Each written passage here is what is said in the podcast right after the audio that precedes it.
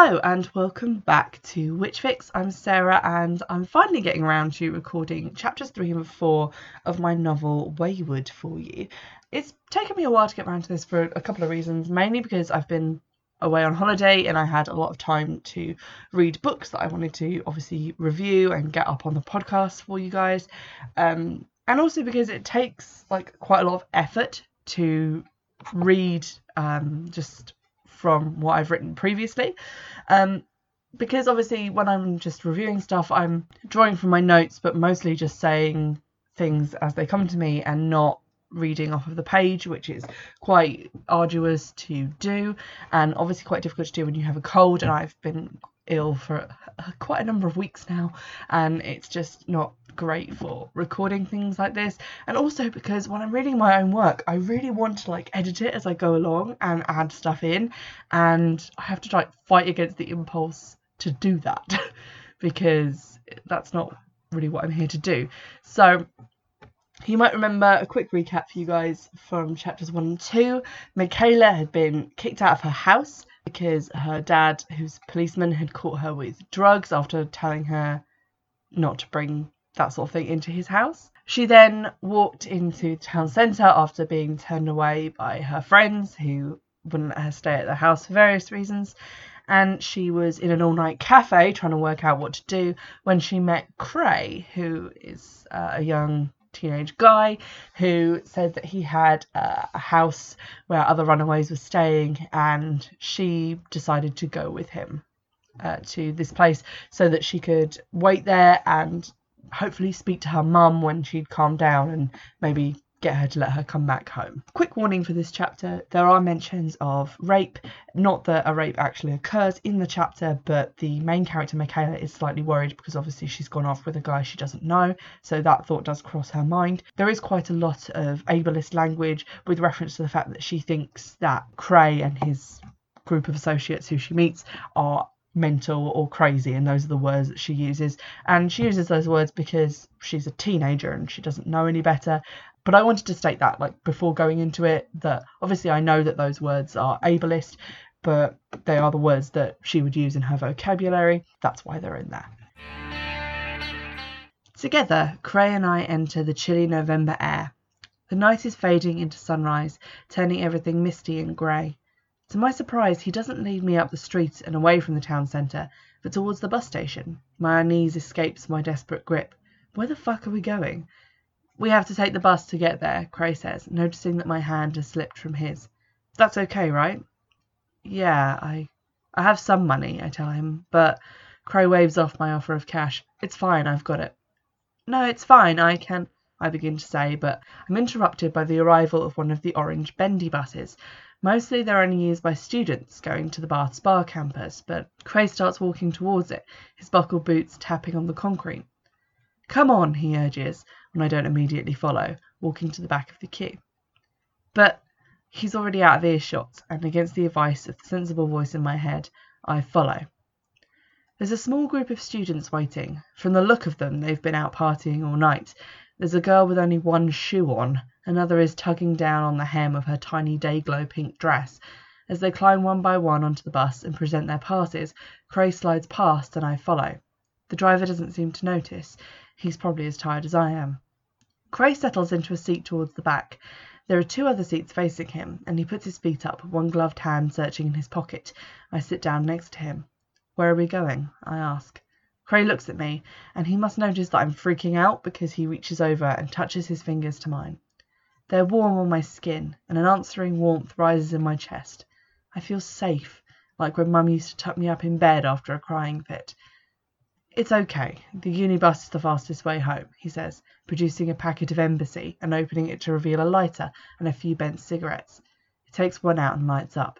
You can't smoke on here, I hiss, glancing at the driver. Cray exhales with a smile. You're funny, he says. Nobody cares. I look around and, sure enough, not one of the early morning passengers seems to give a shit that there's some guy smoking on the bus. They aren't even looking at us. The bus drags itself away from the station and its whirring grows to a roar as it reaches a stretch of straight road. We pass empty stops in a blur and the bus works its way out of the city centre, through the sleepy streets of Georgian houses and into the countryside. My stomach starts to twist. I'm getting so far away from home. Cray exhales the last of his cigarette, tucks the packet away and taps my arm. The bus shoots along a road bordered on both sides by fields, and after sliding around a roundabout, it pushes on past the gates of the university and up its driveway. On either side of us lie fields of cows, and every few seconds the bus bumps over a cattle grid. This wasn't what I expected of a university, and I realised that, even though I've lived in Bath all my life, I know next to nothing about this part of it. Cray raises one hand to ding the bell. The bus rattles to a stop next to a barbed wire fence. Ahead of us, on the road to the university, I can see a small building with a sign on it that says Security Lodge. Cray leads me to the rear set of doors, and we get out, turning to watch the bus sail onwards into the pre-dawn fog. We'll have to walk it from here. It's not far, he assures me. He opens a gate in the fence, steps into a small, patchy gravelled car park. Ahead I can see only a sign nailed to a tree, warning that a permit is needed to fish in the lake. A narrow dirt track leads into the scrubby woodland beyond. It's a horror film waiting to happen. Why the hell have I volunteered to star in it? It looks menacing, doesn't it? Cray says, easily lighting up another cigarette. It's worse at night, trust me. Looking up the lonely little path, I can feel the hair on the back of my neck stand on end. What the hell am I doing? I followed a stranger that I met at a bus station cafe out into the woods. No one knows where I am, and no one is waiting for me. I glance at Cray, wondering if I can run faster than him or land a good punch if it comes to it. I find that he's already looking at me, worried by my sudden stop. Hey, it's okay, he promises. There's a village through there, but if you don't want to go, I can take you to the bus stop. He comes closer and I start to panic. I can find it, I say quickly. You really don't have to be scared of me, he says. I just rather go on my own. As I start walking away, Cray follows, catching up and falling into step at my side. His hand brushes mine. I glance at him, thinking that he really isn't that scary. The worst that can happen is that his friends say I can't stay. I'm not drunk or drugged, and I could run in my flat shoes if I have to. I'm not going to get raped. Not everyone's a psycho killer. I've just been too spooked by too many creepypasta stories. I'm just, this is a bit freaky, I tell him. He grins, keeps the students away. We start up the path, which is uneven and awkward to walk on in my dolly shoes. I can feel every stone and stray nut under my feet, and I stumble more than once. Cray slows down to keep pace with me, taking my hand. The creepy path starts to feel almost intimate, like I'm in a scene from one of those costume films that Chloe loves so much. The path turns a corner, and I see that Cray was telling the truth. There are houses at the end of it. We go through another gate, which Cray holds open for me, and pass old-fashioned cottages in a lane. It almost feels normal, like I'm not taking the biggest chance of my life on a total stranger, a homeless kid at that. Fear crosses my heart like electricity, and I almost decide to turn back, but I've come this far, and Cray hadn't been lying about the village. Maybe I can trust him. I love it like this, Cray says, as we turn left and up a street that curves between two large houses. It's like being in one of those National Trust places after closing.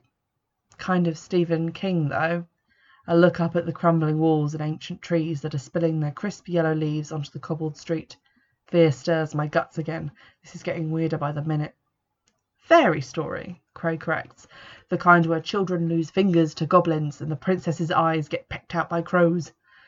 Cray glances up ahead. We're almost there now. My heart bumps against my ribs.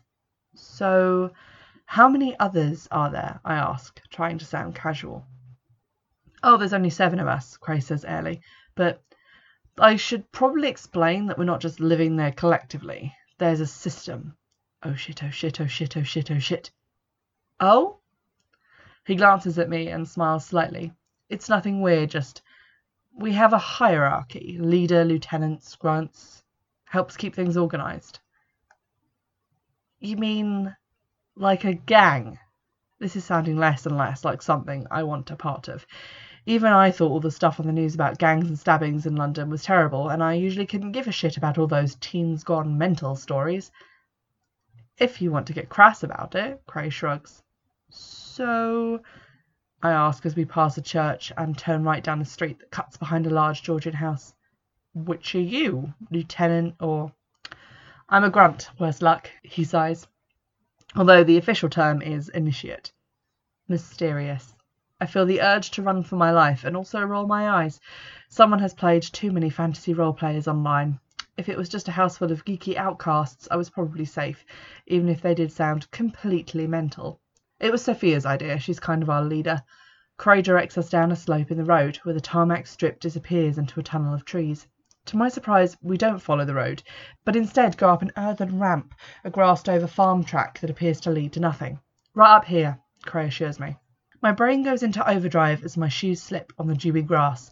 This is the creepiest place he's brought me so far. I could be walking into anything, a house full of heroin addicts, gang members, or just an empty field where Cray would rape and murder me.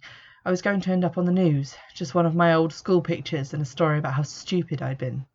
"My hovel," Cray says. "Don't worry, it's nicer inside." I snap out of my true horror thoughts and look up. Chapter four. On our right, overlooking the wooded slope down to the main road, is the scariest looking house I've ever seen, half sunk into a mass of brambles, nettles and elderbushes. Its windows are boarded over, its door locked up tight by a padlocked security screen, and its dry stone front is webbed in ivy. It looks like a farm building, with a red-tiled roof and stout chimney on top. Cray struggles through the plants and raps on the padlocked door. I could still run. I know that. I should just run. But I'm here. I've come all this way, and somehow my legs won't quite obey my paranoid brain. The six boards over one of the windows open inwards, revealing a girl dressed all in black. Cray puts one foot up on the windowsill and climbs through the gap, turning and offering me a hand in climbing up. I climb awkwardly into the house, stepping down into a dark room that smells like a peeled potato. There's carpet on the floor in uneven wadges, almost tripping me up as I shuffle forwards. Cray puts a hand on my arm to steady me. "Michaela, this is Nara. She's a grunt just like me." The girl smiles at me shyly and I smile back. She's not scary, just a girl around my age wearing bright pink lipstick, her face a perfect heart shape against the black of her headscarf. The room behind her is dark and bare, the walls patchily papered and showing pale green paint underneath. "Sophia's busy," Nara says to Cray. "You'll have to wait to tell her you found someone new." "Then Michaela can meet the others," Cray shrugs. "Who's in?" "Just me, Chronicle and Ilex." I feel like I've walked into a fantasy role-playing group. "You all have weird names," I say. They blink at me. Cray shrugs. "We get them when we join. It's part of initiation," Nara adds. Just like that, my creepo meter goes into overdrive. What the hell is initiation? "You didn't tell her?" Nara slaps Cray on the arm. Cray backs away. I don't want to sound like a complete freak. As I watch the two of them, feeling the damp air of the room circulate around me, I really wish that I'd stayed put at the cafe. I'm officially one hundred percent freaking out, and I'm starting to think that if I don't leave right away, I might miss my chance to do so. I start to back up towards the window. "Michaela," Cray raises his hands defensively. "Look, I get this is weird, but benefit of the doubt, okay? I can explain everything." "I'd actually just like to go back to the station, thanks all the same. This has been the worst, weirdest night of my life, and I don't think I can handle any more shit right now." Cray takes a step forwards. "Well, then let me take you back." "I can manage, thanks," I bite out, reaching behind me and finding the windowsill with my fingers. "You're freaking her out," Nara says. Cray shoots her an irritated look. "I'm not trying to." "Maybe I should get Ilex." "Enough!" I grab the side of the window frame and climb up onto the sill. "I'm out of here. Play D and D on your own time, okay?" I jump down into the long damp grass and struggle back towards the path. What a bunch of crazies. I've been an idiot to follow Cray out here. I knew that now. I should have gone with my instincts, not with the voice of the sad little kid who just wanted someone to be nice to her. I just have to take the bus back to town and call home, try to sort this whole thing out. I hear Cray climb out of the window behind me. "Get lost," I shoot over my shoulder. "Just listen to me for five seconds. I've been listening to your bullshit for over an hour." "One second, please." I stop and turn round, watching him as he walks towards me, looking sheepish. He still doesn't look dangerous, just annoying and maybe slightly balmy. "What I told you was true. We're all runaways and we all live here," he begins. "But there's more to it than that. We can do things, sort of like..." He sighs, like he knows he's being weird. "Magic, okay? We can do magic." I'm starting to wonder if that stupid drugs assembly was right. I'd smoked too much weed or had a bad reaction and now I'd gone mental. One of us had to be. Like witches. Despite all my fear, I feel a stab of anger. "Do you honestly expect me to believe that?" "Yes, crazy as it sounds. Cray takes a step towards me. Sophia brought us together, and she has this book. It's all this stuff she's put together about paganism and witchcraft, and it works, I swear. How do you think we got on that bus? Not with magic, I say. Well, why not? Because it's not real. It's sort of real, Cray says. Not like in films and stuff, but we can do things, things that make life a little easier than it would be otherwise. Great, good for you. I'll just be going now. I turn around and start walking away. What if we could help you, he calls after me, with your parents? We could help you get back home. I turn back to him. Which is why you're all still stuck here. He shrugs. Most of us run away from our parents. We don't want to go home. This is ridiculous. I know that it's crazy, and yet, looking at Cray, I can see that he believes it. He believes in magic and witches and God knows what else. He's been so nice to me, and he is kind of cute. I can't believe he's a killer nutjob, no matter how much I want to. He's just a homeless kid like me, playing some stupid game. It's sad, but not homicidally mental. There are worse places to get some sleep. The shelter full of addicts and head cases comes to mind again. Other kids stab strangers on the street. So what if Cray thinks he can turn invisible? He isn't hurting anyone, and he isn't expecting me to join in, just to trust him. Cray must see me wavering, because he crosses a space between us and offers me his hand. When I saw you in that cafe, I thought you were just like me. And you are, Michaela. I like you. He looks me in the eye. I really like you, and if it wasn't for all the shit that happened today, we never would have met. Just come and see Sophia and the others, see what we can do. A part of me really wants to keep going, to walk all the way back to the bus stop and go home, back to reality, shitty as it is. But the rest of me is kind of curious. The only thing I know about magic is that it exists in books and nerdy games, but if Cray believes in it, maybe there's something there. He's still looking at me, and I realise that this is the first time a guy has looked at me properly. Not at Tasha, not at Chloe, but at me. Show me then, I say. What? Show me some magic and I'll believe you. Cray glances at the house and looks awkward. We're not supposed to do it in front of anyone who isn't initiated. I mean, it's fine if they don't notice, but I roll my eyes. Okay, okay, Cray says. Give me a second. I give him a second. And watch as he takes a stone from the ground and curls his fingers around it. This is how we get things that are hard to steal, he says, when we have to leave something in their place. Uh, show me something small that you've got on you. I fish in my pocket reluctantly and pull out a pound coin. Cray grins. Could have made it a bit harder. He squeezes his hand tightly around the stone and mutters something, closing his eyes and frowning. I only just keep myself from running away. The guy is a complete nutter. Cray opens his hand and shows me the pound coin that now rests on his palm. Stay like that for seven hours, and then it'll change back into a stone, he tells me. That's just a trick. Well, yeah, but not the way you mean, Cray grins. We trick people. That's what witches do. Trick them into giving us things, into leaving us alone, anything really. You're still bullshitting me, I said. I mean, seriously, a coin trick? How rubbish could you get? He sighs. Do you at least trust that I'm not a psycho? I nod, and we start to walk back to the house. At the window, Nara is waiting, looking out at us. She steps back to let us in. She closes the board behind us, and I don't feel nearly as afraid as I did before. Just a little bit of background on this chapter, really. Uh, the actual house that's mentioned in the book is a house that exists. Um, when I did my degree, uh, this was a story I wrote for my undergraduate degree, but I was living on campus in my first year, and we used to walk to this little village that was next to Bath Spa University. Um, and the village is as described in this book. It is very pretty and very picturesque. But then on a little road heading out of there, there is a sort of abandoned house.